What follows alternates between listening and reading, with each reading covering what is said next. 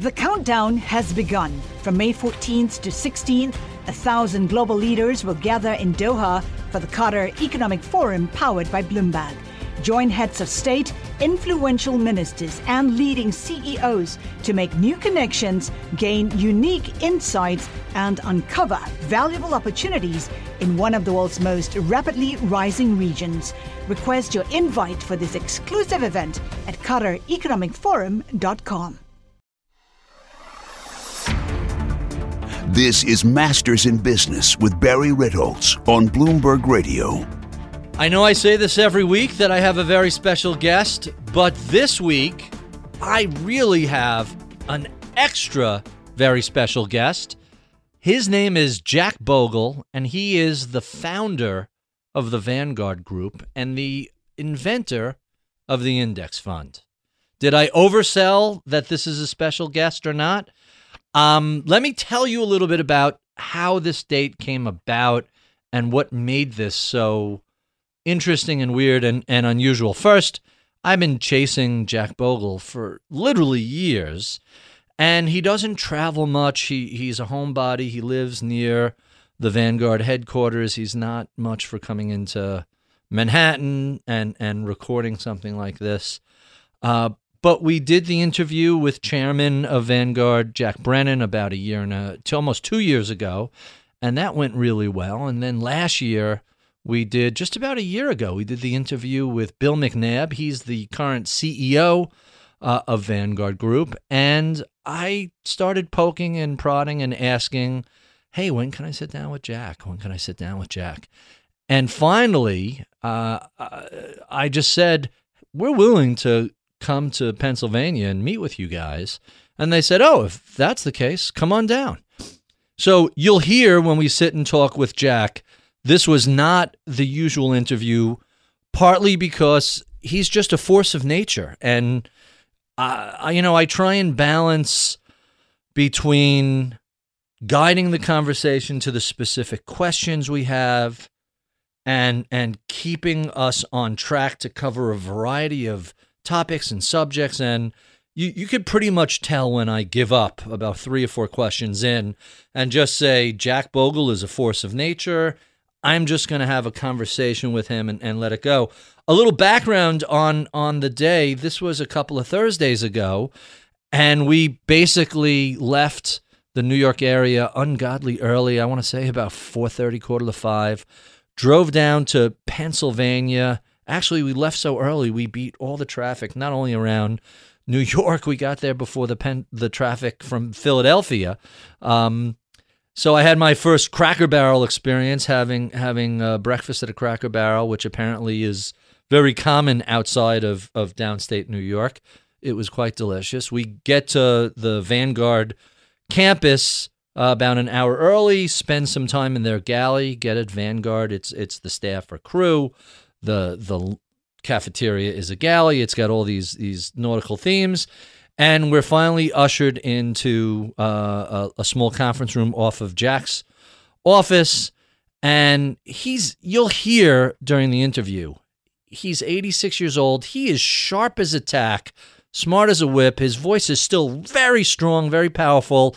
And any pretense I had of following a script and trying to ask specific questions pretty much went out the window. Uh, so you'll hear me wrestling in the beginning. Some of the questions you'll hear me trying to keep him on our original script, and and I, you know, ten minutes into this conversation, it's pretty clear. Hey, this is a bucking bronco. Just just try not to get kicked in the head. Keep feeding him questions based on wherever he goes. Just follow him and take it to where it goes. And all told, I thought this was really a, a, fascinating conversation. He sat with us for 90 minutes. He was supposed to go to lunch uh, with someone else. I'm pointing to my watch. He's waving me off like I'm telling him not to steal home. And he's coming in. He doesn't care. And so it ran a little long. By the time we back out some of the other stuff, you'll hear this is a substantive, lengthy conversation. If you are at all a Vanguard fan, a Boglehead, an Index fan, you are going to have a field day with this. I had to set this up because really it was such an exciting experience for me to spend 90 minutes with the man, the legend. Here it is, my conversation with the one, the only Jack Bogle. This is Masters in Business with Barry Ritholtz on Bloomberg Radio.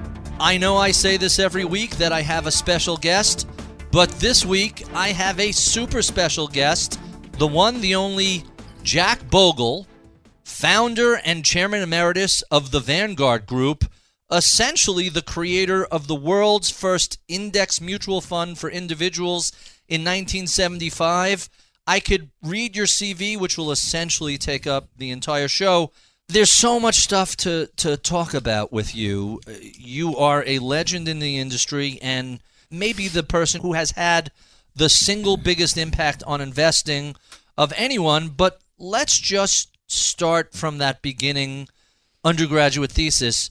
You're in college in Princeton in 1950, 1951, and you're thinking about why do actively managed funds why do so many of them underperform the market how did that come about for a college student well came about by a great accident and that is i was majoring in economics mm-hmm. i was looking for a subject for my senior thesis which is a requirement still at princeton it's an extensive, do- extensive document mine turned out to be maybe 135 40 pages and uh, I didn't know what to write about, but I wanted to write about something that no one had ever written about before.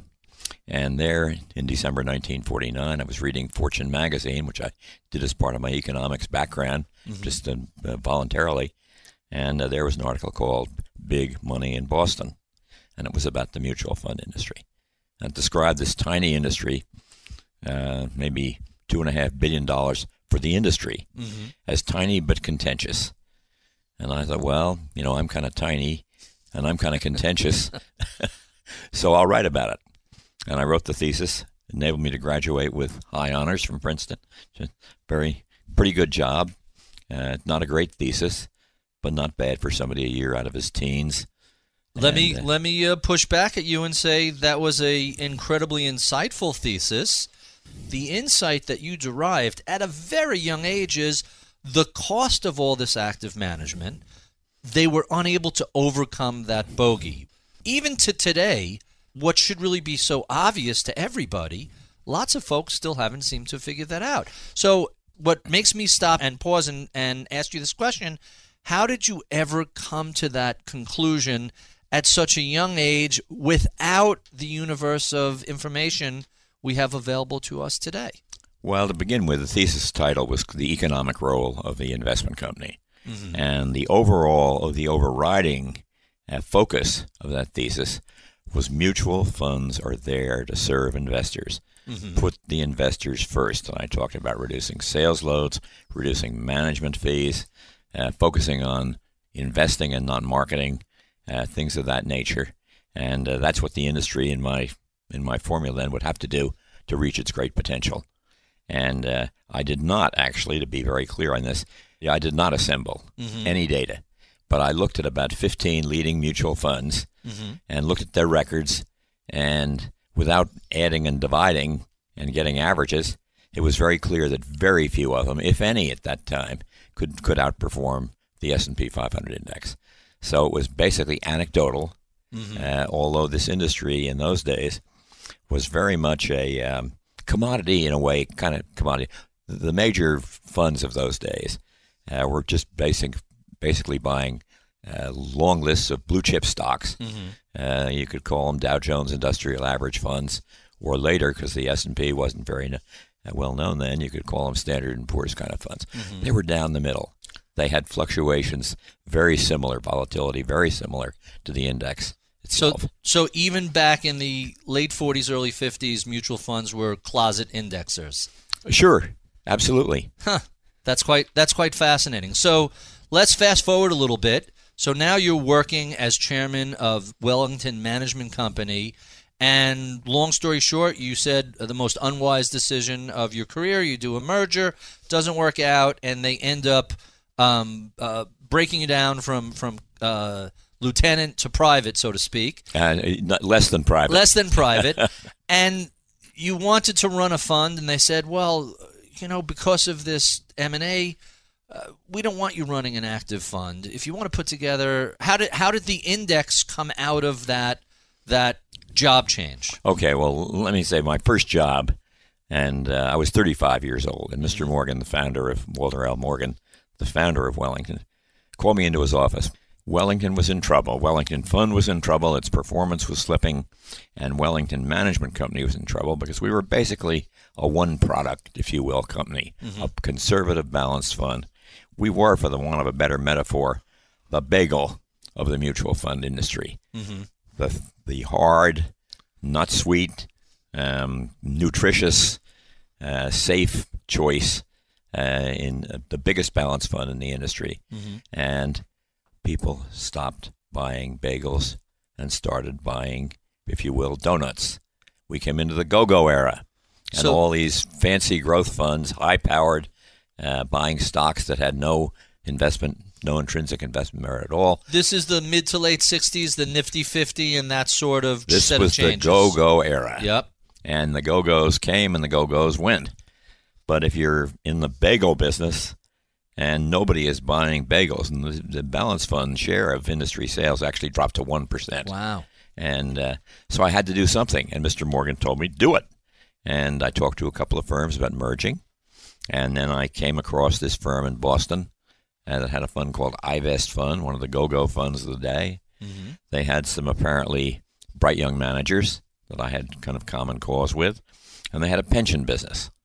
So we got the new managers that would save Wellington Fund. We got the Go-Go Fund that we needed to stay in business, and we got into a new business that we thought we could be very successful in. It was, from words of one syllable, two syllables, brilliant. I'm Barry Ritholtz. You're listening to Masters in Business on Bloomberg Radio. My extra special guest today is Jack Bogle. He is the founder of Vanguard Group and essentially the inventor of the index fund. Jack, we were speaking earlier about how uh, a crisis at Wellington, which was the predecessor you worked at to the Vanguard Group, actually led to the creation of the Vanguard Group. Tell us how that came about. Okay, well, let's start with the fact that in doing this merger, uh, which I was eager to do, uh, I gave up too many votes in the company. And so when everything fell apart, the market went down, uh, and so on. And right at the as the market was going down in 1974, it would be a 50% decline. The happy partners um, fragmented, and there were four of them, and there was one of me Right. and they had packed the board of directors. I was I was never very political, and they fired me. The guys that had caused this catastrophe fired the one that was trying to avoid it, and uh, so I was out of a job. So uh, what could I do? I could go try and find work for another firm. I had a young family living here. I didn't want to move. Uh, I was very angry about what happened, of course, uh, but you know what is is, and so I decided my best chance was to talk to the directors of the Wellington Fund. This fund so badly hurt the uh, the, the diamond in our crown, and say, look, the the management company has fired me, but you, you're a slightly different group, uh, can keep me, and we'll tell the management company what to do. We will be in charge of the administration of the fund, and anything necessary to make it work, and we'll be in charge of appraising the advisor and taking whatever steps we want. We'll be independent of the advisor. And uh, I wanted to take over distribution too, but the directors wouldn't go along with that. So we became a, a little administrative company, and uh, I wanted a gl- glamorous name, so I found the name Vanguard. Uh, when I first learned about, you know, that we go from Wellington, the the the land battles of the Napoleonic Wars, the Duke of Wellington, to the naval battles of the Napoleonic War, and there's Lord Nelson at the Battle of the Nile, one of the most complete, the most complete naval victory in history to this day. Uh, and uh, he writes of this dispatch that I see from the deck of HMS Vanguard, his flagship. And that sounds like a great name for a for a company. Perfect, perfect. From Wellington Fund, how did you actually form the Vanguard Group? Well, the idea was that the funds would create a new company that they owned. They would capitalize. Capitalization was very small. You know, I'm going to guess maybe two hundred and fifty thousand dollars. This was a very small company at that point. Uh, actually, the total assets of the funds were down at around 1.5 billion So uh, we capitalized the fund, and, and Wellington Management Company had to take it because the directors of the funds were in charge of the contracts with Wellington. And uh, So you really backdoored your way back into the company after they had fired you as chairman. Well, yes, I think that's a fair statement. But techni- in a, in a, from a technical standpoint, I'd been the chairman of the Wellington Fund all along, Gotcha. so I have the same old continuity that I had going back to 19. Just post merger, they th- this was a backdoor. So how do you go from that to the Vanguard Group? Well, we put a name in the company Mm-hmm. because we had, I think, in those days, maybe a dozen funds, and we didn't want a dozen separate companies to manage. Right. So we had to have a core or central company, and uh, that would pool uh, resources of all the funds and provide all the services. And we had allocation methods between the funds, and it was all uh, good until we decided to take over distribution, which was our uh, let me. I'm a little bit ahead of myself. Let me let me go back and say to to the first thing we were not allowed to go into the business of investment management. That was theirs. We were not allowed to go into the business. That was theirs being willing. That was theirs being So the active side you couldn't do. Uh, and we couldn't we couldn't go into ma- management. We didn't distinguish between active and passive. Oh, really? Uh, in those days, not in those days, there weren't any index funds. Right. So so if you couldn't go into management, how were you able to set up the Vanguard 500? Would uh, be patient. Okay. So um, we were not allowed to go into distribution because that was Wellington's function too. So we had this little administrative company looking over, however, the, the legal responsibility and the board responsibility to look over the advisor and distributor. So we were in charge. And uh, so my first, uh, I knew a company that was an administrative company was not going to be anything for me. I mean, I like the administration. I know how well it has to be done, shareholder record keeping and all that. But that's just not the kind of challenge I was looking for. And any company that's going to succeed is going to have to control the kind of funds he wants to, they want to run, the kind of distribution they want to have, who will buy the funds, who will sell them, things of that nature. So we have a company that's just in this little administrative box, and I'm thinking, let's do something. So at the very first board meeting of the new company, after we'd gotten organized, uh, I say we got to start an index fund, and the directors say you're not allowed to get into investment management, and I say this fund isn't managed, and believe it or not, they bought it. So, in other words, you describe the index fund as just, hey, it's the 500 largest companies a in. America. There's no manager, nobody's in charge. It's just, uh, it's an unmanaged broad index, and they said, oh, go do that. They said, well, I won't say it was that easy, but that was the final decision. I- I get the sense from from what you've described that they were kind of let's let, let's let Jack go do that. He'll be out of our hair. It'll keep him busy and fine. It won't cause anybody trouble. I think you're pretty much on the mark. This week on Masters in Business on Bloomberg Radio, I have an extra special guest. His name is Jack Bogle. He is the founder of the Vanguard Group, the inventor of the index fund, and author of far too many books to mention. Uh, I've been speaking with Jack here in the headquarters of, of Vanguard, and just outside the conference room where we're sitting, on the wall is a framed print, and on that print it says, Stamp out index funds. Jack, what on earth does that mean? That means Wall Street couldn't make any money out of index funds. And so Wall Street didn't like it. We had an initial, initial public offering. I went all over New York so many times to try and find underwriters and finally got the four largest retail underwriters Bache, Dean Witter, Reynolds, uh, forget who, who the other one was. Witter Reynolds. Okay. They were the biggest guys in the business, and they said, We can do $150 million with this great new idea. Mm-hmm. They did $11 million. so so less than ten percent. And they came in, in to see me when the underwriting was over and said, you know, I, I, I said to them, look, we can't even buy round lots of all 500 Right. stocks. And they said, well, why don't we just give everybody their money back and pull it? And I said, are you kidding me? We have the world's first index fund. And it's the world's first index fund, period. You don't have to say retail with a lot of institutional holdings at the beginning. It's the world's first index mutual fund. No question about that. And uh, Amazing. and so it got nowhere, went nowhere fast. Eleven million dollar launch. What year was that? That was in 1976. Right. Eleven million dollars, and everybody laughed and nobody thought there was any future to index funds. That's exactly right. That that's just astonishing. Well, you had incredible foresight to say and it makes sense that the four largest retail shops would want to participate in this because this is a simple, easy way for their retail client to get exposure to the market fast, easy, relatively inexpensive. It should have, except that when the, when the client buys this fund, it's to be held forever. Mm-hmm. They don't trade it, and the fund doesn't do any trading. There's no brokerage business generated by the fund. So this was not a happy moment for Wall Street. And uh, they looked at it, I think, as a some kind of the beginning of a of a, a communicable disease, right? And it had to it had to be stamped out. Uh, the Center for Disease Control had to come in and.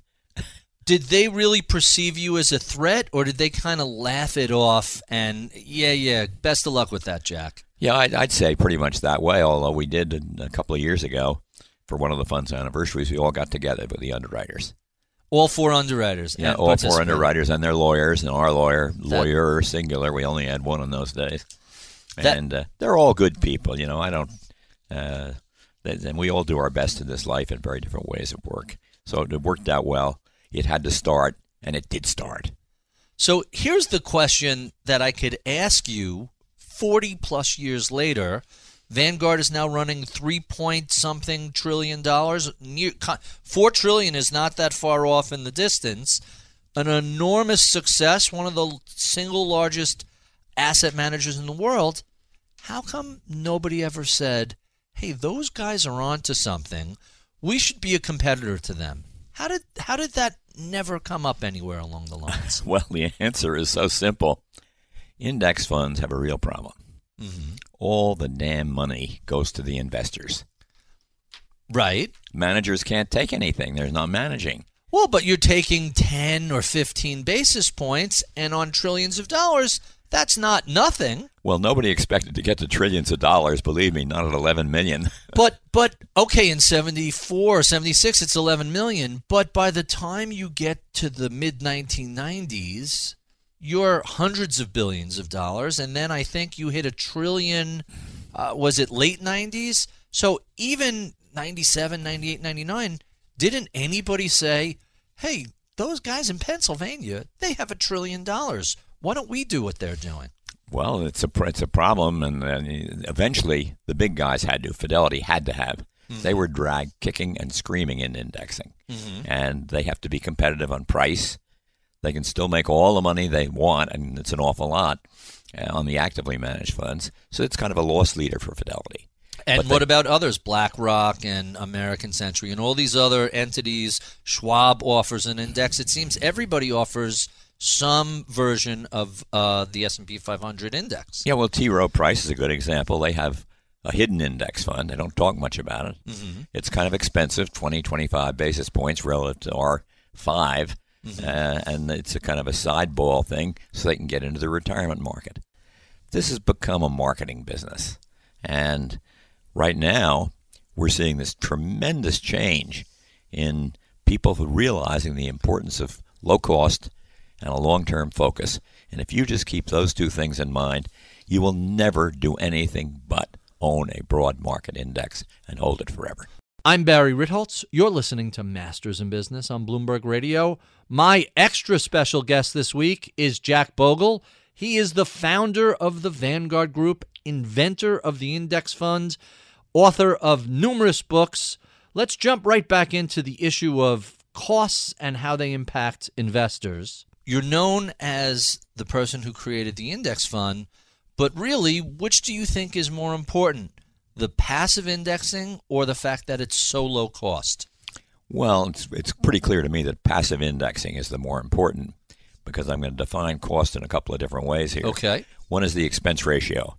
Mm-hmm. And our funds, index funds, probably average about 10 basis points. Our managed funds probably average about 35. Uh, so there's not that big a difference. The industry is up around 120 on an unweighted basis. And, and when we talk about basis points, a basis point is just a percentage of. So 100 basis points is 1%, 10 basis points is one tenth of 1%. If you're averaging 10 basis points, that's a very, very inexpensive. It's five one hundredths of 1%. Five basis points, five one hundredths of 1%. That's very inexpensive. That is really inexpensive. But that's because we have a mutual company owned by its shareholders and don't have to deliver profits. And think about this for a minute, Barry, that the profit margins in this business can easily run to be 50%. percent mm-hmm. So if you've got a 1% expense ratio, you're making 50 basis points on the top. Mm-hmm. So you're you're actually operating at 50, which is probably not too bad because very few people have the scale that we have developed. Sure. Have the technology that we've developed, have the efficiencies that we've developed. And also, I don't think this is self-serving. Have the bully pulpit that we have. Mm-hmm. You know, imagine Fidelity coming into this business.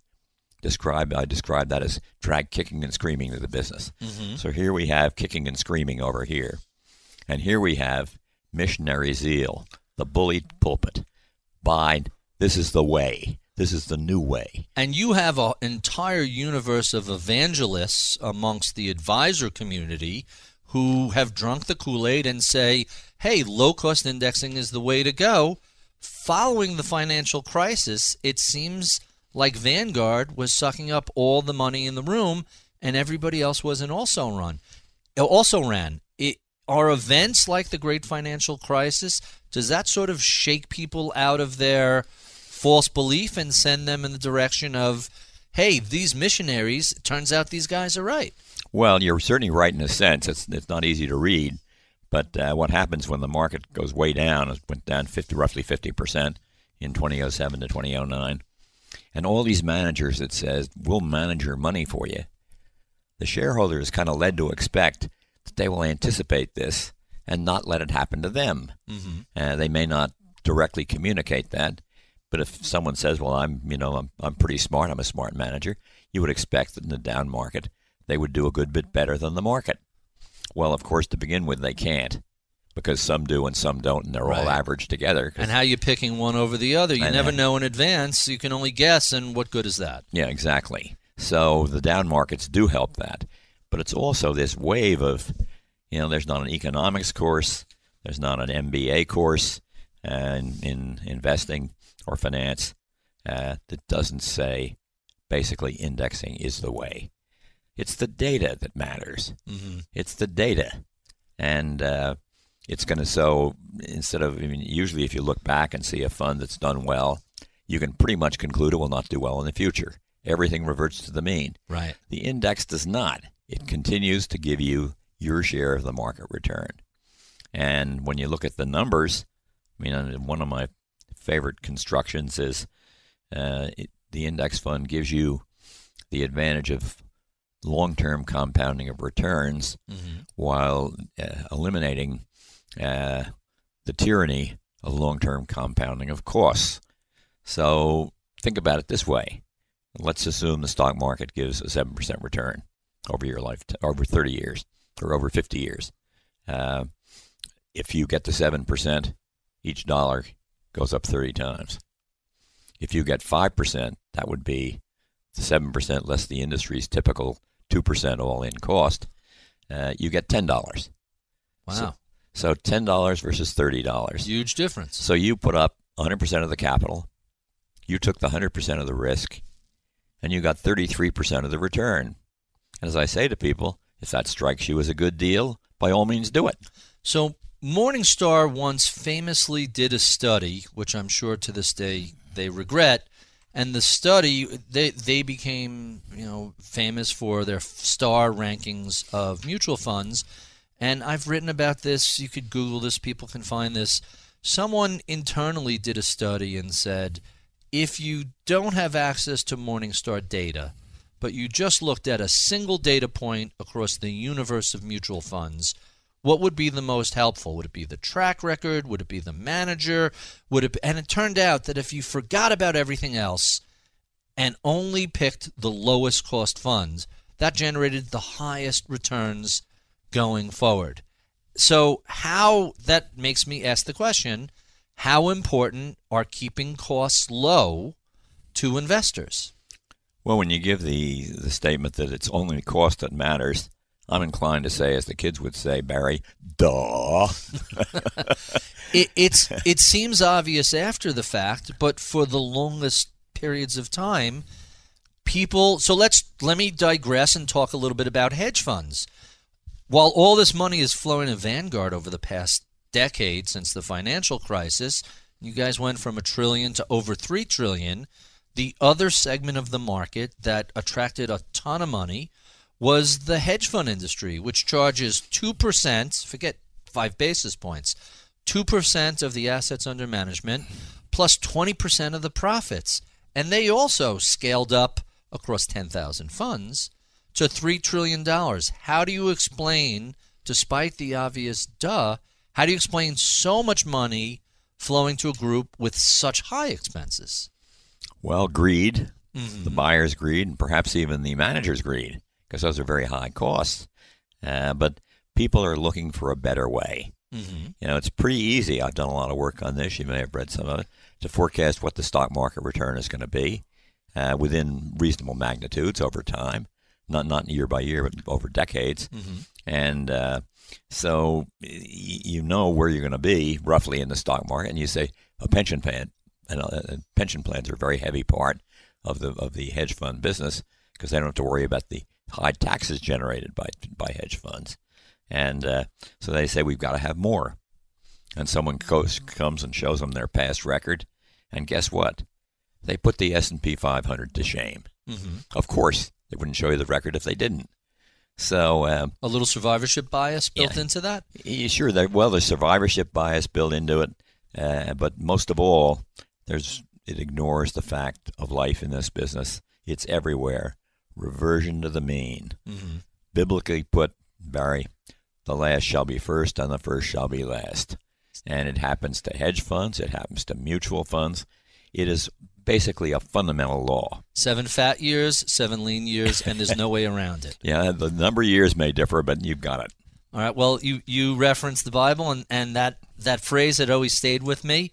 Um, so let's let's stick with the issue of um, of indexing uh, for now, and uh, I want to quote something that Charlie Ellis had wrote. Charlie was uh, not only on the board of uh, the Vanguard Group advi- uh, board of directors, but he was also an advisor to the Yale Endowment Fund, and he wrote a, a wonderful book called "Winning the Loser's Game." And he, he also advocates that individuals should stick with simple indexing, which leads me to a question how many indices should the average investor own? Well, very, very few is the simple answer to that question.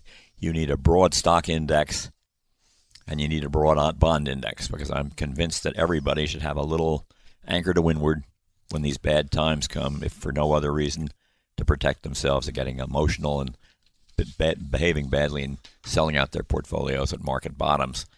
So, leaving aside the allocation between stocks and bonds, you can buy a bond index fund, and you can buy a total stock market index fund, and you can buy the Standard & Poor's 500 index fund, and that's basically 85% of the market. Uh, the you would think that the that the uh, total stock market would be a better bet because it's more diversified than the S&P 500.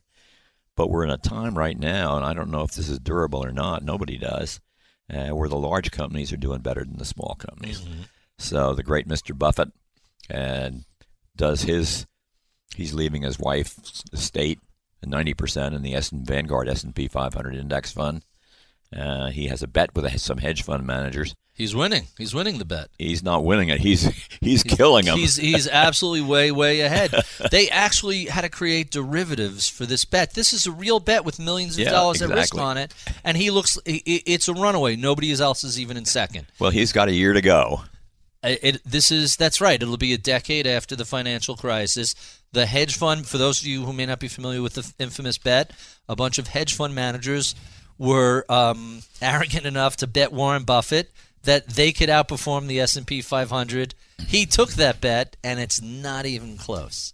It's it's really an amazing story. I didn't realize we're only a year away from the the final outcome of that uh, bet and it's it's theoretically possible they can win, but really mathematically it's it's highly improbable that I they'll think be it's to very improbable. Highly improbable. Anything can happen, however, I concede that.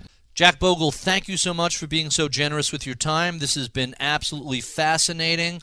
for those of you who are interested in hearing the conversation continue, be sure and check out our podcast extras where we keep the tape rolling and continue chatting.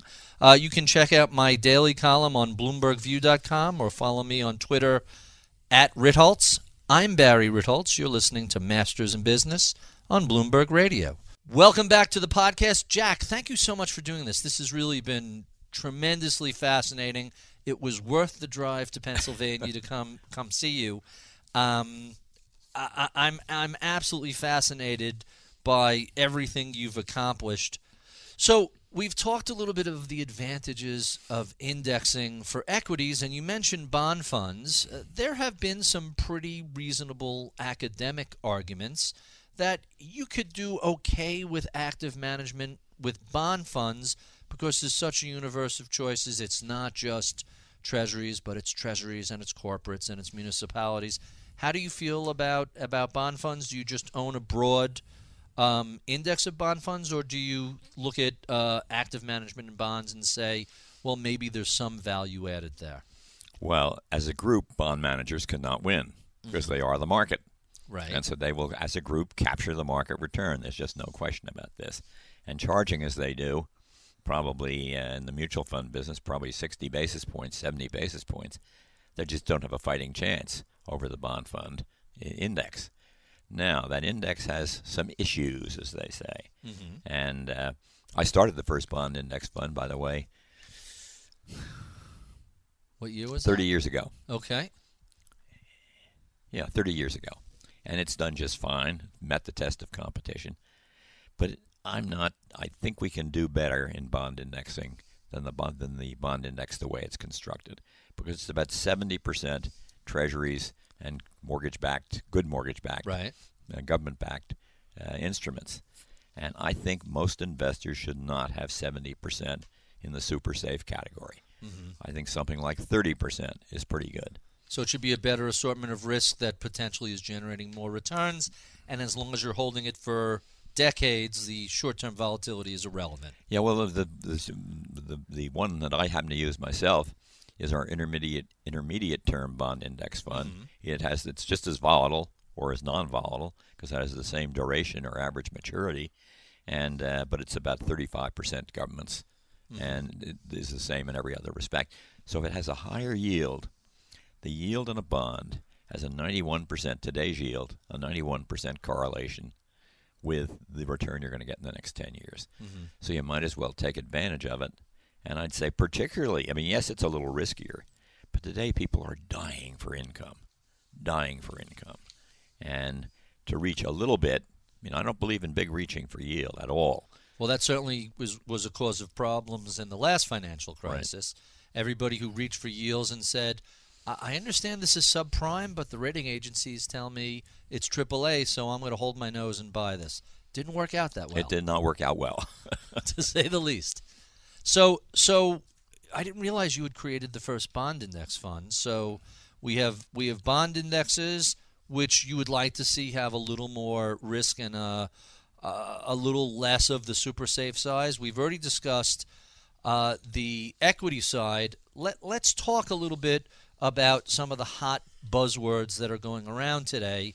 And I'm curious, as I already know what your answer is going to be, but I, I feel obligated to ask. Before we get to that, can I just say one thing? Sure we also started in about 19 well in 1987 to broaden our index base from the S&P 500. We'd hmm. started the bond index fund. We then started I realized that there was a certain attractiveness to owning the whole market. So we started something called the extended market index fund. How many holdings are in that?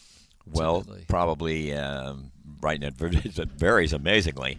Uh, but probably right now, 2,500. All right, because the, the Wilshire 5,000 is something like 3,400 stocks. It's yeah, it's even less than that. It uh, got up to 7,000, believe it or not. Late 90s. Yeah. Well, we were cranking out a lot of new companies before we realized that Pets.com wasn't a sustainable business. exactly. Model. So I also had an idea that uh, growth might do better than value for the for, for young people investing on a dollar averaging basis and wouldn't be that much riskier and when they retired, they might want an income fund. So I ch- I divided the S and P into two. As soon as the S and P did that, I started a growth index fund, half of the S and P, and a value index fund, the other half. It didn't work out very well. I mean, it worked out fine from a performance standpoint, but we found is the money poured into growth when growth was doing well, At the wrong time. and out of growth and into value. So you know, sometime we may, I think we've got to be very aware of creating things that we know investors are going to use badly. So- no, we don't. No, we don't tell them what to use and how to use it, but it happens, and it's a responsibility of us, the sponsor, to do that. So that raises a really significant question, which is how important is investor behavior to long term returns? And what can the average investor do to make sure that they don't shoot themselves in the foot? Well, the first thing to do is don't chase performance. Mm-hmm. Uh, don't, if some salesman, or you read in the paper for that matter, I don't need to blame the salesman for this. It says, here's a new manager on a new fund and it's really doing great, or an old manager and the fund is doing great. And this fund is a great 20 year record. Turn away from that because its next 20 years aren't going to be anywhere near as good as its past 20. There are plenty of examples of that, with all due respect to my friends up in Boston. Fidelity's Magellan Fund was a star fund for roughly 20 years. Fantastic. And Peter it- Lynch, and then his one of his successors did really well. Peter Lynch was a superstar performer, and then what happened? Well, with a tiny little fund, too, don't forget that. And a fund that wasn't even offered to the public for five or six years. oh, really? Oh, yeah. very interesting. we all have our little secrets. And uh, so I think overrated, but Peter Lynch was certainly a good manager. But, you know, his principle of, you know, if you see a product you like, buy the stock, you know, makes no rational sense, I'm sorry to say. And uh, Peter Lynch also, at Magellan, Magellan Fund's heyday, said, in words of one syllable, in Barron's, most investors would be better off in an index fund. I read that. Was And- that Barron's? I know I read that from him And, and that's not a concession. That's the truth. Well, you have him saying that. You have Warren Buffett saying that. We have a number of people. David Swensen, Swensen at, at, at the Yale Endowment. Yeah. He's another one. Um, uh, it's amazing that people push a, against this because it's long term and boring, and there's nothing to talk about. And but I guess shouldn't that leads to the next question? Should investing be long term and boring? if you want to have a comfortable retirement, believe me, you'll be less bored in your retirement if you got plenty of money. you'll you'll be you'll be so on board if you don't do it that you'll be, have to go back to work. So let me ask you uh, about some of the hot buzzwords that are out there in investing these days. And again, this is a cheat because I'm pretty sure I know what your answers are, but I, I feel obligated to ask this. So your index funds are basically put together by market cap weighting, but now there's something called smart beta, which is different ways of assembling an index that don't rely on uh, cap weighting. What do you think of the idea of smart beta? Smart beta is stupid. Okay. Tell us why. Well, I mean, I didn't say that's that's what um, Nobel laureate Bill Sharpe says. I just quoted him, and uh, the reason is is th- th- just think about this for a minute. It's it's another form of active management to begin with, but if smart beta is good, uh, and th- that means it beats the index, then dumb beta is does even worse than the index, right? Right. So smart and dumb are different, but why are people going to be dumb if it's so easy to be smart? It's just another claim that I can do this better. Now, happily, uh, after WisdomTree and and uh, Rob Arnott's uh, fund came out a decade ago, his fund is now more than ten years old. What happened? And the answer is essentially nothing. Uh, his fund beat the S&P 500 by I think 30 basis points but it was 20% more volatile, and therefore its Sharpe ratio, the relation, relationship between risk and reward. Don't hold me to the numbers, but uh, the, the Sharpe ratio of, I mean, let me just guess here, I won't be too far off. The Sharpe ratio of the 500 was like 41, and the Sharpe ratio of, of um, Arnott's fund was 36. Okay. So he lost. He had 10 years to prove it. Now, maybe he'll prove it in the next 10 years. Who can say? But why would that be? I mean, where's all the brain power? He's a very smart guy, by the way, one of the smartest guys in this business. He was a for- guest on the show, one of our earliest guests. He's a delightful gentleman. I always enjoy his company. Um, and it was really an, an insightful thought to say, let's think of different ways to put together um, to put together indexes. But your position is This isn't after fees, after everything else. Once you now you risk adjust it, you look at all this volatility. Your your conclusion is this just isn't worth it. Well, and even if you look at absolute returns, it's like 30 basis points better over 10 years. Now that's not trivial, but when he has essentially the same portfolio as the index fund with different weightings, uh, you can't expect anything to be too different. So I think it's it's oversold. Uh, Jeremy Siegel of WisdomTree described this as the new Copernican view of the world. Everybody had it wrong. And Copernicus said, oh, by God, that sun is in the middle, and the new sun is smart beta. Can't be, because we're all, as a group, average.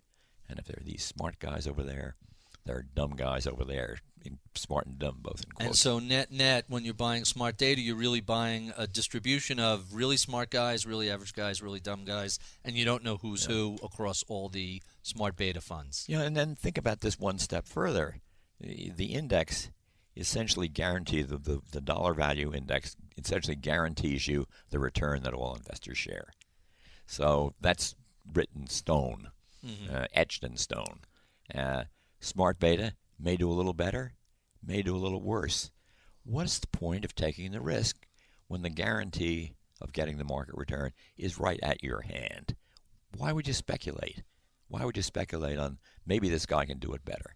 And believe me, some of these smart beta funds will, for a short period of times, will do it, and some of them won't. I mean, that's the nature of the beast. Uh, I've described it as why do you want to romance alpha and forsake beta when beta is a sure thing? Yeah. So that's smart beta. Let me ask you about something else that I suspect I know to your know your answers. This year, commodities have uh, gold especially has had a huge bounce back. We saw a tremendous commodity run from the early 2000s till 2011. What are your thoughts on things like commodity funds, gold, and uh, energy for for investors? No, no, and no. No, let's repeat this in case those of you missed. Gold, no. Commodity funds, no. Oil funds, no. Tell us why. Okay, well, oil is a commodity. I'm speaking of oil as a commodity now, Mm-hmm. and that is think about what a stock is. Okay. A stock has an internal rate of return, and it's composed of the earnings growth and the dividend yield Mm-hmm. when you buy it. It's there. If the stock goes up and down, that return is there. It has an unli- underlying internal rate of return. You, you have a discounted cash flow from the future. You're buying an existing business that's going to generate revenue and profits, and you get to participate in that. Now take a bond. It has an internal uh, return equal to the interest coupon that you're going to get over the next 10 years or 25 years, whatever the case may be. Commodities have no internal rate of return. And there's a cost of storage and security for things like gold or oil. So when you buy a unit of gold, why do you buy it? Because you think you can sell it to somebody for a higher price. Mm-hmm. That is the definition of speculation. That's the classic greater fool theory. You may have paid a lot, but someone will pay more. And well, I mean, you may be right, by the way. There's no reason you can't be right, but that just means the other guy is wrong. and you don't know, as you as the investor, you don't know which of those two parties you're going to be five years from now. Yeah, and, and another thing when you mentioned gold, is, it brings to mind is everybody used to talk about gold. Forbes magazine highlighted it in all their reviews for years and years when they picked the best fund. Gold funds, gold funds. And then we, we had the boom in gold, and then we had the collapse. Mm-hmm. And nobody started talking about nobody talked about gold. Now we have another boom, and everybody's talking about gold. Then gold collapses last year. Nobody's talking about gold. Now gold is up this year. Everybody, this is metaphorically speaking, everybody's talking about gold. You know, don't pay any attention to gold. I mean, it would not be stupid. I wouldn't do it, but it would not be stupid to have a very small position in gold as a hedge against worldwide hyperinflation. Maybe 5%. I wouldn't do any more than that. But I, I don't think you should do that, but it's at least defensible uh, because you're, you have a specific goal in mind. And the, It's insurance. You're paying a 5% insurance on the remote possibility of global hyperinflation. But if you're wrong, it's a giant 5% drag on your portfolio for the next few decades. yeah, and that's huge. That is, well, you guys are talking about five basis points. This is 500 basis points. That's a tremendous, tremendous drag. Let's talk a little bit. And by the way, I'm pretty much what I expected you to say about commodities. Let's let me find two things to talk to you about that I'm going to have to push back a little bit. One is ETFs, exchange traded funds. I know you're not a big fan of them, but lots of investors find it's a very inexpensive, simple way to get exposure to the S&P 500 or whatever asset class they want. Why are you not a big fan of ETFs? Well, I'll start with a little anecdote. Okay. A wonderful guy named Nathan Most came to visit me in 1992, right in my office upstairs here at Vanguard. And he said, I have a great idea for you. We, I want to start the first exchange traded mutual fund and have Vanguard as my partner. There I was. I could have not only created the first index mutual fund, but the first ETF. And I said, Nate, no way, because the description that you got from, from Nathan, or at least their first ads later on, was now you can trade the S&P 500 all day long in real time. Mm-hmm. And I would say, that's a what bad idea. kind of a nut would want to do that? I mean, there must be better things to do than that in this life. But in any event, it's the trading idea. When my idea of indexing, broad market indexing, buy the S&P 500 and hold it forever. Mm-hmm. What Warren, is said to be Warren Warren Buffett's favorite holding period is, is forever. So, so the idea of an S&P 500 funds that if you're gonna if you're gonna do that exposure, you're better doing it with a low cost mutual funds than an index fund, uh, than an uh, ETF. So there is no temptation to trade intraday or to play around. That that's not what you think people should be doing with their time. Oh, not. But let's let's examine the ETF business for just a minute, and that is if you look at ETFs, mm-hmm. all the big ones. Man, I can't look at all of them, but the big ones particularly, and the normal ones. Uh, are about 70% owned by financial institutions. They're trading them in the marketplace every right. day. The spider, the S&P 500 uh, ETF. Or the Nasdaq 100. The well, the, the, SPDR is the most widely traded stock in the world mm-hmm. every day. And if you look further, this year, which is a little more volatile than most years so far, the dollar volume of trading in ETFs is the same size as the dollar volume of trading in common stocks. Wow. Unbelievable because common stocks are worth about 23 trillion dollars mm-hmm. and the, the SPDRs are worth about 2. So spiders are turning over at 3000% a year and stocks are turning over at 200% a year, something like that. So they're trading instruments owned by large institutions. I mean, look at the spider ad that says, Institutions, here's what you need to trade. I mean, it's practically verbatim from the ad. It just it may be irrelevant, but I, I don't think in the long run uh, that has anything to do with a mutual fund business or individual investors. And it certainly shouldn't have anything to do with individuals because why would you, as an individual, want to trade against these giant institutions who do nothing but use this as a either a trading tool or a hedging tool or whatever it is? You're saying this is not a playground for individuals to, to step into. And that looks like it's roughly 70% of the business. And you know, I don't even even to criticize it. It's kind of irrelevant. When you get to the other 30% of the business, and I may be a little off in my percentages here, but uh, they're individuals, mm-hmm. and you know something like two thirds of them are using ETFs to trade, and one third of them, that would be 10% of the total, all the ETF market, are using them, buying and holding them, and maybe using them.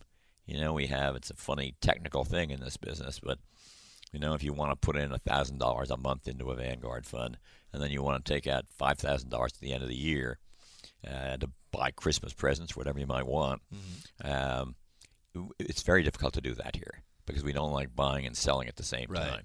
You can do it with our ETFs very easily.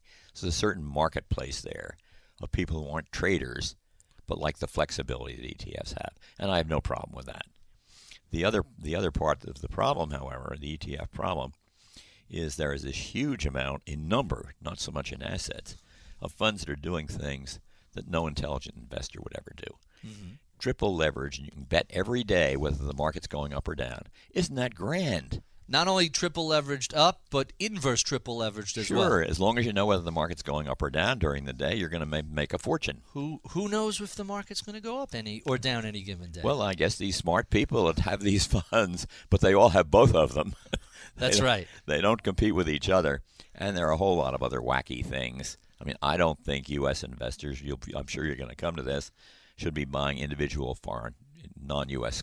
Uh, So let's let's ask that question. Uh, a lot of the academic data says that if you're diversified internationally, parts of the world are sometimes doing better than the U.S. and sometimes the U.S. is doing part of the world. If we want to really be diversified, you need U.S. and not just have an overwhelming home country bias.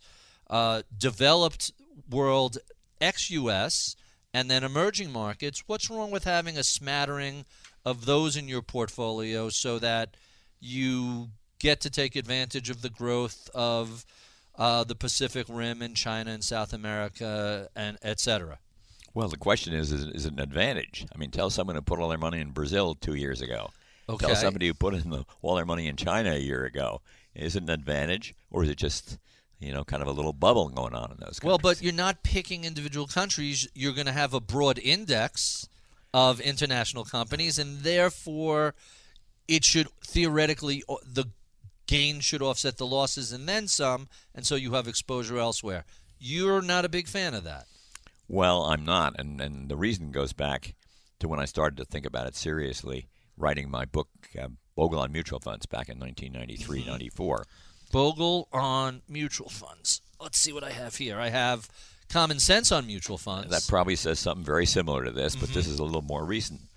So I said, Tenth edition, foreword by David Swensen. So when you say recent, this came originally came out in- almost 15 years ago, right? the original was uh, 1999. Okay, 17 years ago. Interestingly enough, um, I'll get back to the other subject in a second, but interestingly enough, the first book came out at a market high, and the second 1999, and the second book came out at a market low, and I would hardly change one word in the whole second edition. Really?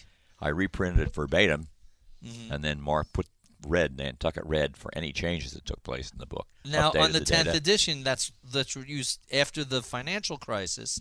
You could see some of the changes that were made, but they're really very modest. You really didn't change any of the themes in this. You just kind of fleshed it out post-crisis. it worked. Indexing worked in the good market. Indexing worked in the not so good market, As, and cost low cost worked in the good market, and not so good, and also in the not so good market. It has to. So uh, getting back to, I said in in that first book, uh, look, U.S. companies get half of their revenues. This is true now, at least a little bit less than half of their revenues and half of their earnings from outside the U.S. We, you have an international portfolio. Why do you want a larger one? And then I say, take a look at what com- comprises that international portfolio. Your largest investment is Japan. Your second largest investment is the UK. Your third largest investment is France. Now, if returns are developed out of national economic strength, does anybody think that the UK and Japan and France are going to do better than the US in the next 10, 15, 20 years? I can't imagine it. And now I may be wrong. I'm not saying this is written in stone, but uh, that's for, that's 45% of the money. So if people knew they were putting 45% of their international money, so-called international, non-U.S. is a better formulation, in Great Britain, France, and and Japan, uh, I mean, every one of those economies has real problems. The French don't work very hard. the Japanese have a structured and deeply aging economy, overburdened by future retirement claims. Right. Ter- terrible demographics, and they're a great exporter, but they, and they have issues. And Britain doesn't know what's going to happen if they do the, the exit from the Mm-hmm. European community, and nor do they know what's going to happen if they stay in. So, what would happen if a sharp upstart company, let's call them Vanguard, says, here's a broad international index that's fairly evenly weighted, it's not just these three countries. Might that change your perspective, or do you still think, hey, you get plenty of the S&P 500, half the revenue comes from overseas, that's all the overseas uh, exposure anyone really needs? Uh, I, I don't like the idea Mm-hmm. because you would have as much in, I don't know, Honduras Right. as you do in, in Great Britain. It wouldn't make any sense. Right. Uh, so, but to make matters worse, when I made this statement in 1995, we now have 22 years of history. Right. How was the prediction? And the answer is that, don't hold me to the exact numbers, but uh, the U.S. portfolio is up about say 750 percent, and the non-U.S. portfolio is up about 275. So the U.S. is still winning versus uh, the international. So I committed the ultimate sin, Barry. I was right. now I want to be very clear on this. Does that mean I will be equally right in the future? I can't imagine it. You think The- the eventually gap- mean reversion comes in, Yeah. and eventually those two positions will reverse. The U.S. will Well, I don't think they will reverse, uh, but I don't think that spread is a, is a durable spread. And, and the reason I don't think they'll reverse is we have this fabulous economy here. Mm-hmm. I mean, yes, it has problems, but probably less problems than any country in the world. No doubt about that. This is And, the uh, so my favorite quote is this is the cleanest shirt in a dirty hamper. Uh, Sure, exactly right. And well, I mean, I'd say it was even cleaner than that. We're we're number one in innovation and technology.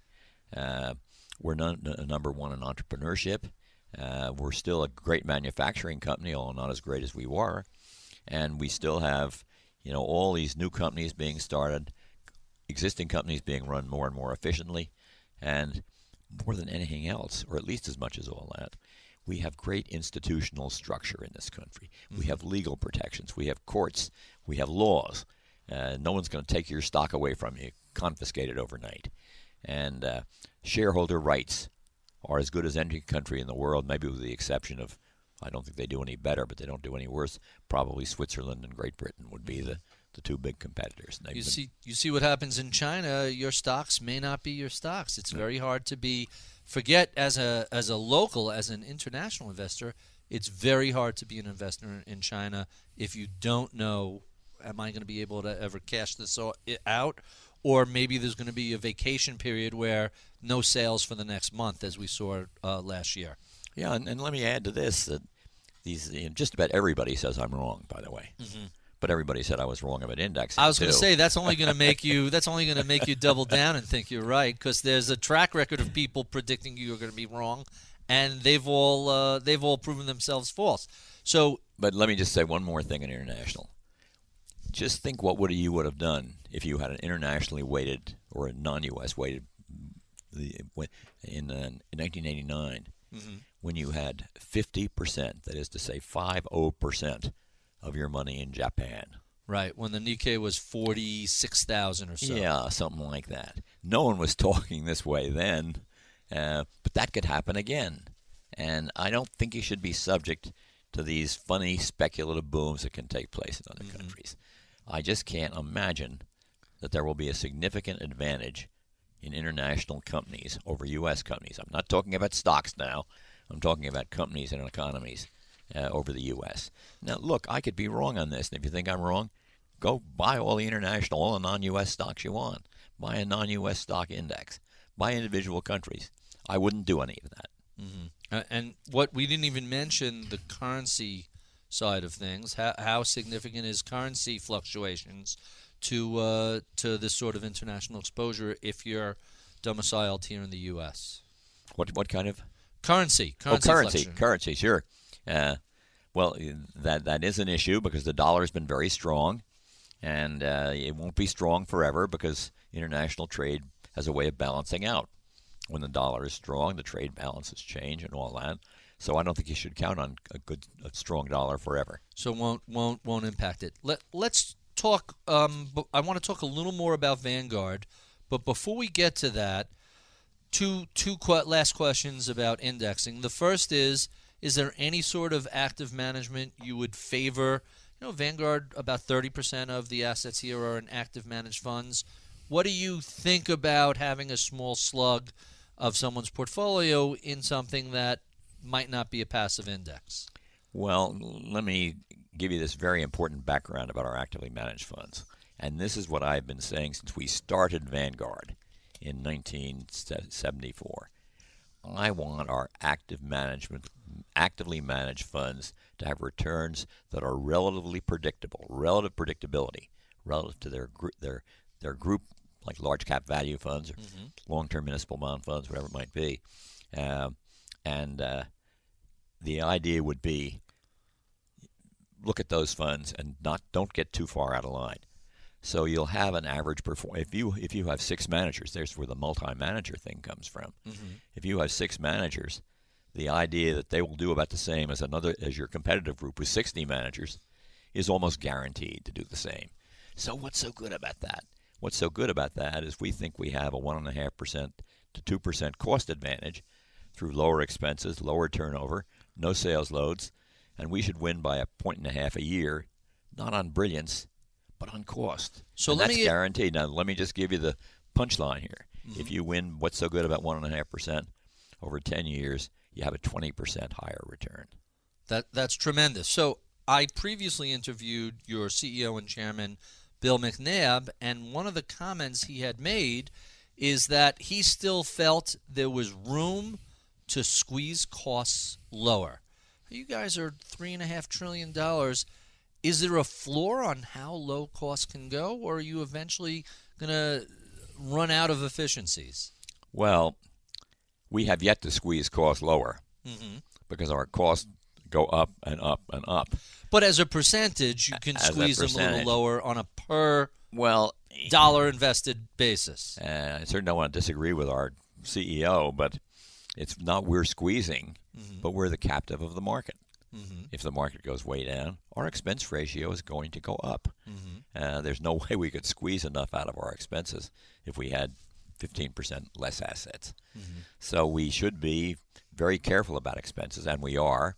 I think we're managed in- in a very strong way, but uh, we're the expense ratio is a combination of something we can control more or less, how much we spend, and something we can't control at all, the level of the stock market.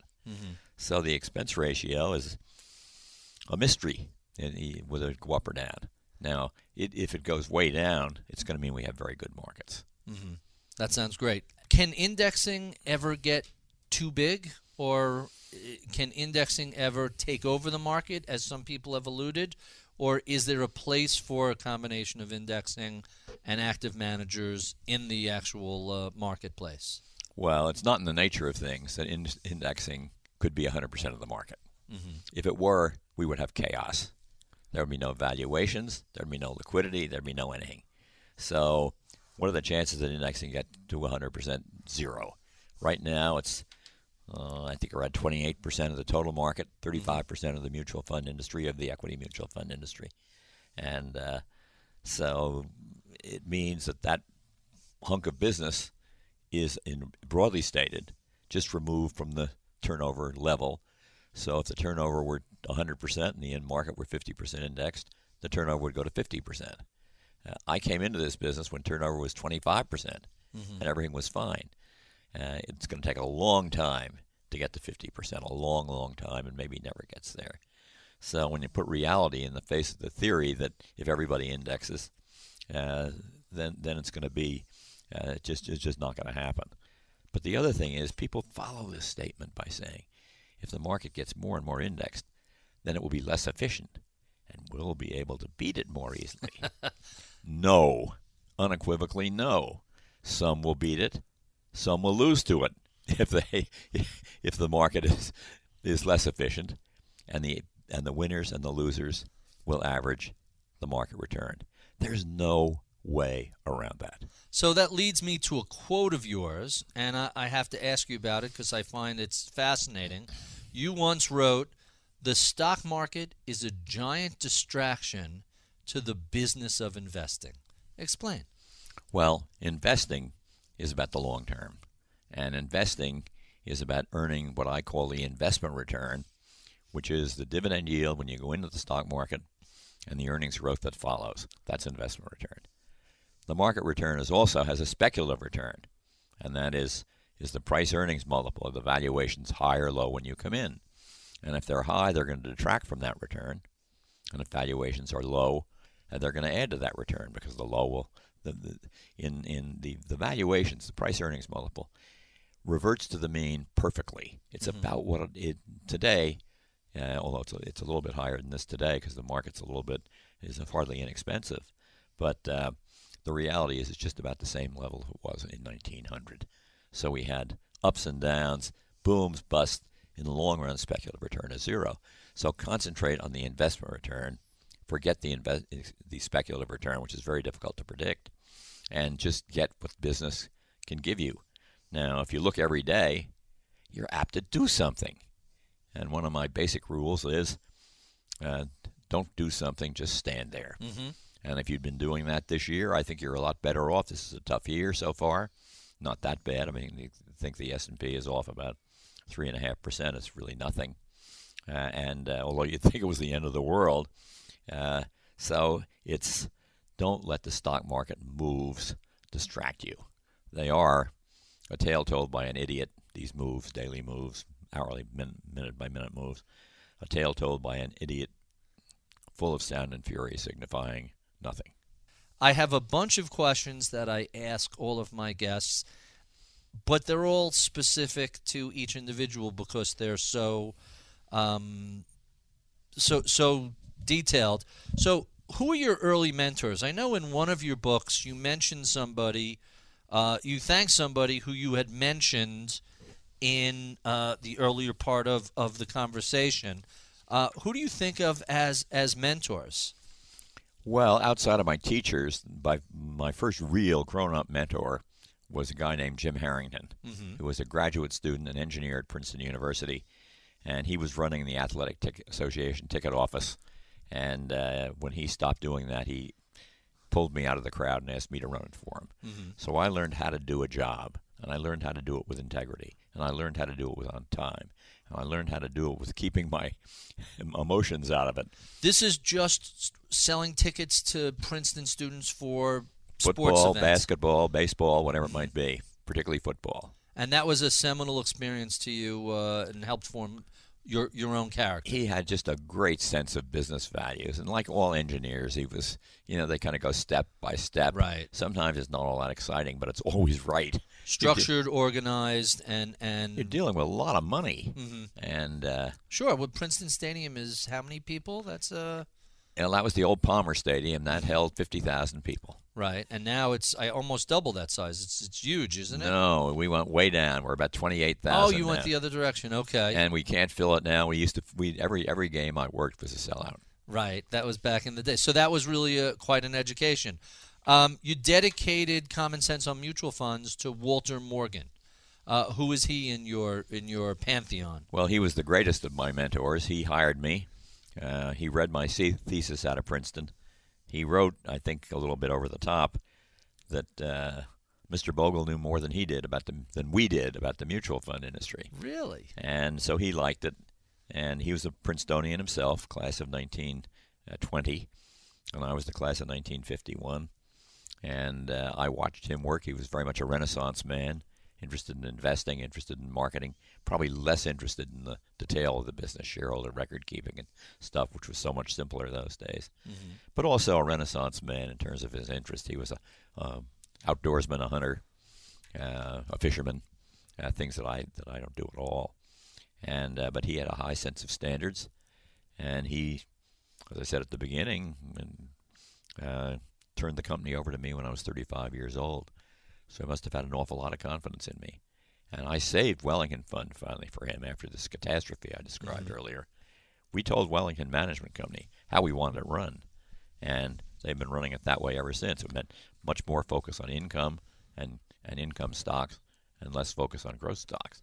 And it's worked out. We had a whole renaissance of the Wellington Fund. And he saw a lot of that. And he was he he, he died but the, the year that book came out and a little bit before, but I'd shown him the title page with his name on it. He was very pleased, and very pleased with the revival and renaissance of his wonderful Wellington fund. I, I felt I had a moral obligation to hmm. save it. So, what about other investors? Who has influenced your thought process, your philosophy? Perhaps not your approach to investing, but what other investors have colored your uh, worldview? Well, you certainly start with Benjamin Graham. Mm-hmm. Uh, he's the basically ground zero, and uh, the intelligent investor. His book, I, I, happen to like the fourth edition, which is much more into into the. Uh, I think it was 1974. Mm-hmm. Uh, has much more about mutual funds and things of that nature, and he's very clear on that. And uh, so he would certainly be one. Um, Mr. Morgan. Um, Mr. Morgan had a couple of associates, Joe Welch, the president of the company, and Andy Young, his lawyer, very quick quick-witted, smart guy, and they all saw something in me. Don't know what it was uh, that gave them confidence that I had the judgment to do the job. And another, interestingly enough, another one of my great mentors was the man who, when I came on the Investment Company Institute Board of Governors, he was the chairman. His name was D. George Sullivan, mm-hmm. and he was executive vice president of Fidelity. Oh, really? And we had a great relationship. That's fascinating. And uh, so he would have been, you know, if people have confidence in you, they bring out your best. Mm-hmm. And he really did. And Mr. Morgan did. And Mr. Welch did. And Andy Young did. Uh, so th- th- those would be the, the big names, I think. Both as mentors and investors. Let, let's talk about books. You've written your fair share of books. Who's what other authors' books, be it on investing or what have you, uh, have you enjoyed? What what books would you recommend to people? Well, I've already mentioned the uh, Intelligent uh, Investor by Graham. Yeah, the Intelligent Investor by Graham. I think Burt Malkiel, who's a friend of ours and friend of mine and former former director here for many many years now. Now, really, the best director we've ever had, outside director. Uh, his Random Walk Down Wall Street, which sure. is updated every couple of years, is another. Um, David Swensen's book on for the individual investor is really superb. Mm-hmm. Uh, Peter Bernstein's Against the Gods, top I of the line. just I just read that over the holidays. Yeah. Fantastic book. Yeah. Well, he was a very gifted man. We were very close, Peter and I. Uh-huh. And we had our little disagreements here and there, but overall we were on the same team. And then Bill Bernstein, Four Pillars of Investment Wisdom, is a is a, is a wonderful book. And uh, there aren't. It's hard for me to go a lot a lot beyond that, to be honest mm-hmm. with you. Well, that that's a great starting list right there. You you could certainly do worse than any of those half dozen books. Um, we've talked a lot about how you've changed the industry since you began way back in, in the 60s and 70s. How else has the industry changed that you think is either for the better or for the worse? What what stands out uh, as to how finance has evolved over those those years? I think when I came into this industry in 1951, it was a much better industry than it was thereafter. Mm-hmm. I, the big part of that uh, change was in the go-go era. When we had this idea, we went from investment committees, prudent investment committees, mm-hmm. buying blue chip stocks, to portfolio managers, comets, uh, and not stars, uh, right? Comets that um, burn out and their ashes drift gently down to earth, and that's happened to so many, so many comet managers. I mean, you you can hardly lose count. You wonder, I mean, the real the, the real superstars just don't stay there. Mm-hmm. Uh, you know, I always used to wish Bill Miller well. He beat he's at Legg Mason. He beat the market, I think, 16 years in a row. Right. And every time I saw him, I'd say, "Good luck, good luck in the future." I liked him. My wishes of good luck didn't do any good at all. he very famously imploded and went from the literally the top performing fund to the bottom 1% following the financial crisis. What had worked for him previously just eventually stopped working, and he got caught in a lot of paper that turned out to be not worth what he thought it was. Well, in an earlier era, you remember Gerald Tsai, who ran Fidelity Capital Fund, mm-hmm. and he had the best record in the business. He goes out and starts his own fund, a Manhattan Fund, gets a huge underwriting. It was $400 million. Nobody's ever seen anything like that in this business. That was the old days. And it had, after 10 years of operation, the worst record in the mutual fund industry. And, you know, I, I tell people when you think about the nature of the securities markets, it's just as difficult to be last as it is to be first. What was his Think name about again? That. that. That's amazing. What was his name again? Gerald Tsai, T S A I. T S A I. Great. Um, so some of my my last few questions. You you've mentioned a lot of things have changed since 1951. What do you see as changing in the future? I guess I'd say, not to beat the phrase to death, reversion to the mean. I see the industry going back to its roots. Uh, much more of a fiduciary focus. I hope so. I'm very much in favor of the fiduciary rule, although someone else is going to have to work out the details that seem to make it difficult to operate. And uh, it, it, it shouldn't make it difficult to operate because all you have to do is ask yourself as an advisor one question: Hey, is this in the client's best interest? And if the answer is no, you can't do it. It's much simpler than the complicated suitability rules, which have all sorts of uh, ifs and thens and clauses.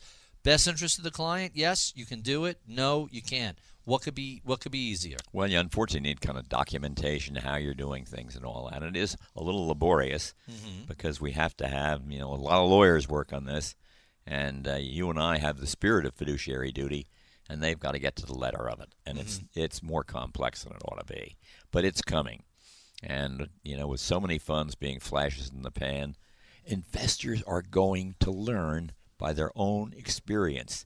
You know, I was told this was a great fund, and it was a great fund for two days, and that was the end of it. Uh, and we overestimate our own ability to pick funds and stocks. We over- overestimate the ability of our managers to do better consistently. And if people just got the idea of reversion to the mean again and again and again, you know, the we were looking at some data the other day, Barry, and uh, if you're in the top quartile uh, for a given five-year period, uh, only 15% of you are going to be in the top quartile in the next five-year period, and if you're in the bottom quartile, 15% of you will be in the top quartile in the next period. And over time, that sort of returns don't help, help anybody. I think it was Howard Marks who said if you're consistently in the top 40%, over time, that puts you in the top 10%.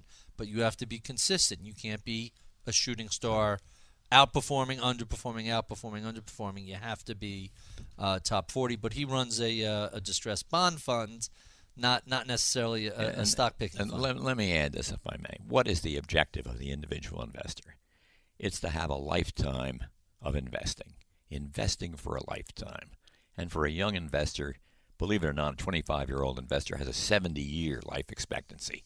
70 years, they're going to be 95, they'll probably be 100. So, what's the best way to invest for 70 years? If a mutual fund manager lasts for seven years, that's the average, you're going to have 10 of them wow. the average fund goes out of business 10% every um, every decade 50% every decade excuse me Really? It's that high? That's Yeah. amazing. and then the new the new guy comes in and sweeps clean Right. uh, managers get fired there is no way none zero that if you own three or four mutual funds which is typical there is no way that over 70 years you have even a fighting chance to beat the market and if you do the index fund I guarantee you that you will have the same non-manager 70 years from now as the non-manager you have today. So that raises a really interesting question, which happens to be coincidentally one of my last two questions. What advice would you give to a millennial or a kid just graduating college today, uh, beginning their career? What would you tell them about what they should do with their career, and what would you tell them about investing? Well, people have to find their own way in this life, and I've I've talked to a, a number of groups at Princeton, uh, one on religion and business, and one on ethics and business, two separate groups, and one is a small seminar and one is a large lecture course, and I get that kind of lecture. Should I not go into the financial business? And I say no, go into the financial business and make it better than it is today. You know, I don't. People have to find their own way in this life. I had to find my own way.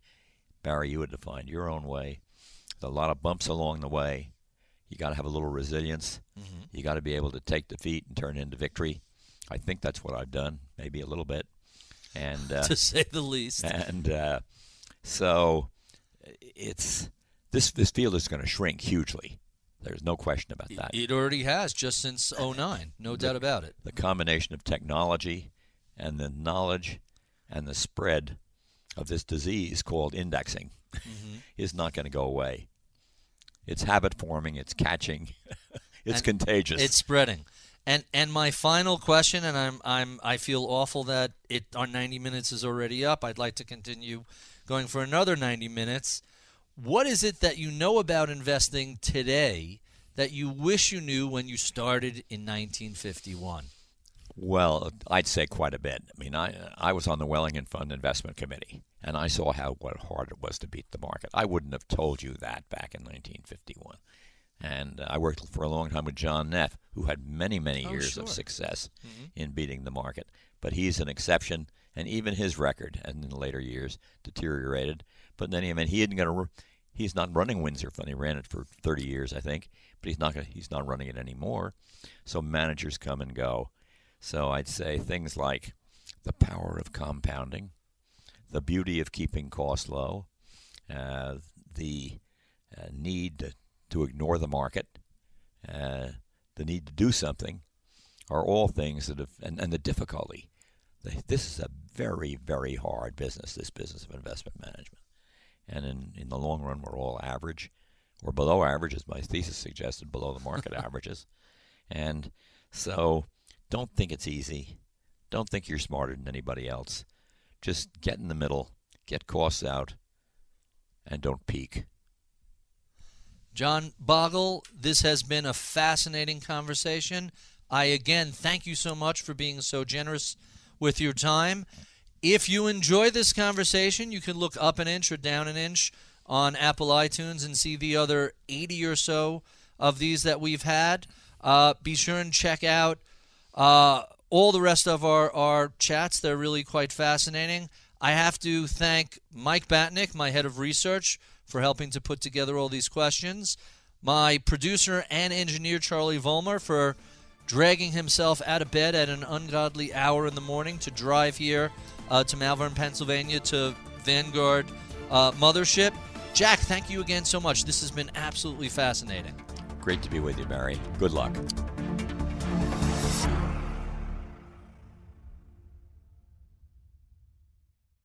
The countdown has begun. This May, a thousand global leaders will gather in Doha for the Qatar Economic Forum powered by Bloomberg, held in conjunction with our official partners, the Qatar Ministry of Commerce and Industry and Media City Qatar, and premier sponsor QNB. Join heads of state, influential ministers, and leading CEOs to make new connections and gain unique insights. Learn more at QatarEconomicForum.com.